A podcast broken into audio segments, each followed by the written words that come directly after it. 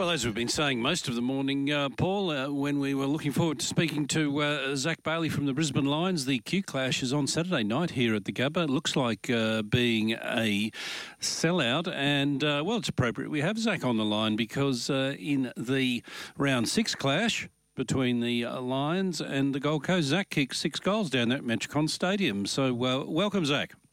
Thanks for having me. Oh, pleasure. I must have fond memories of uh, the last match you played against the Gold Coast. You'd be pretty keen if you could, or pretty happy if you could kick another six on Saturday night. yeah, absolutely. It'd be, it'd be, nice to go out there and kick six, but um, I think we have such a dangerous forward line. Anyone could do it.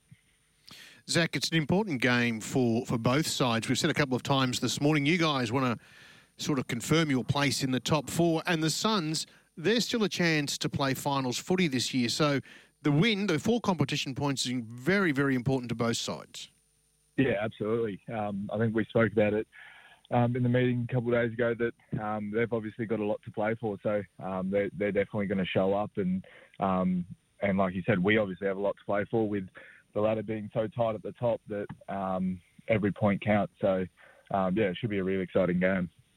Well, Zach, we know uh, the Lions have had a sort of disrupted uh, time at the selection table in recent weeks. We'll probably get to who's uh, probably going to be coming back in on Saturday night. But uh, as we also mentioned earlier in the show, uh, it's been sort of a, a, difficult time for the Lions to string games together or wins together. Could you put your finger on why that might be?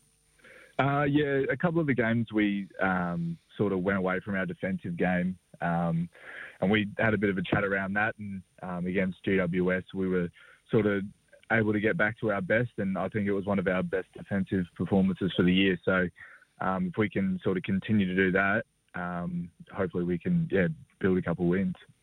That was what we, we had Danny Daly on earlier in the week, and, Danny made mention of it. That was the one thing that you were uh, the, the coaching staff was so happy about that you kept them under ten goals, and it was a sign of what was happening earlier in the season.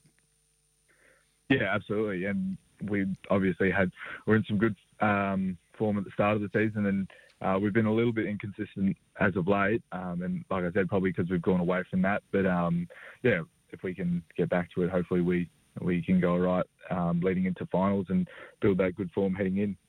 Uh, Zach, just a, a, little bit of history on uh, you before we get on to the Saturday night's game in detail. But uh, do I see you went to Prince Alfred College in South Australia? Very uh, famous yeah. cricketing nursery um, with the Chappell brothers and Ashley Woodcock and uh, perhaps yeah. others. What about as an Aussie Rules nursery?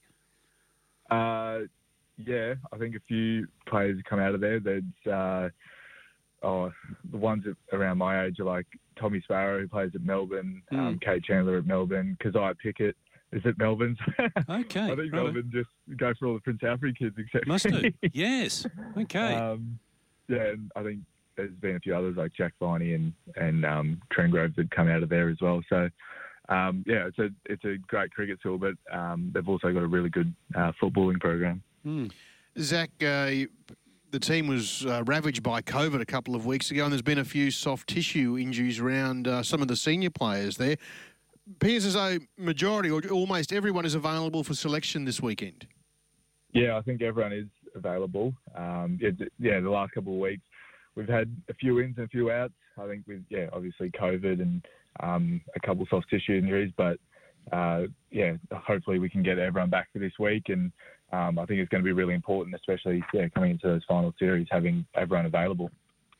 And uh, just in terms of the players who've had COVID, I mean, uh, and just speaking to them, do they find that it knocks them around a bit, even though once they've uh, they're finished, or are they pretty much uh, bounce back and uh, ready to go once the uh, isolation period finishes? Yeah, I think it's I think it's different for different people. I mean, for me, I was I when I had COVID, I didn't really have it too bad, didn't really have um, too bad a symptom, so I felt like I was all right when I went back mm. out there. But I know for others um, it sort of knocks them around a bit and um, it sort of takes a little bit to get going. So I think it just depends on how bad you get it, really. Zach, uh, um, in the, the, news this week, the AFL have come out and spoken about ducking players trying to milk free kicks. Have the coaching staff had a chat to you boys about how to play that? Yeah, uh, no, they haven't, but we had the day off yesterday, and I think that's sort of when it came out. So I think we'll probably get spoken to about it over the next couple of days. So Geez, I tell you what, you uh, it's learning on the run a lot of the times, isn't it? We had the sort of standing on the mark we brought in, and that was a big change. And then we had the descent brought in, and that was a pretty big change. And now uh, people are, you know, three quarters of the way through the season, there could be different interpretations on the tackle rules. It takes some getting used to as a part of being a professional footy player. Oh, it's a bit of both, I think. Um, I think we sort of get um, told about all the different rule changes and, and what can happen um, throughout our match practice in the preseason. We we try to uh, really work on those things um, and and get it right for the season because it can affect you in game in season, and um, we don't really want it to have that effect. So. So Zach, what's uh, what happens now as far as the team's concerned between this morning, where you've got a meeting in just a couple of minutes, to Saturday night's start? Is there a, a team run of any description today, or anything on Friday? Yeah, so today we have our uh, yeah a couple of meetings and our, our main training, and then uh, tomorrow we'll go out for a little bit of a, run around, just get the legs moving, um, and then yeah into it into it Saturday night. And Zach, your particular form, I mean, you burst uh, onto the, well, a lot of Lions' uh, favourite player when you kicked that goal after the siren against Collingwood last year in a really important game. Are you happy the way your game has developed, you know, in the interim, the last 12 months or so? Yeah, I've, i actually have been pretty happy with how sort of how I'm developing, and um, there's a lot of people at the Lions that are really helping me get to where I am. But I think just my form as of late probably a little bit inconsistent, so I'm trying to sort of get back to um, I guess my uh, the form I was in in the first half of the season. Uh, yeah, leading mm. leading into the end of the year. Q Clash Saturday night at the Gabba. It, sometimes it doesn't matter where teams are positioned on the ladder for this one both of you want to have bragging rights as far as Queensland's concerned, don't you? yeah, absolutely. That's the one you want to win. Uh, good on you, Zach. Look, all the best Saturday night at the Gabba. Fingers crossed the Lions come away with four points and uh, can get back into the habit of back-to-back wins. Yeah, absolutely. Good on you, Zach. Thanks for that. Yeah. Zach,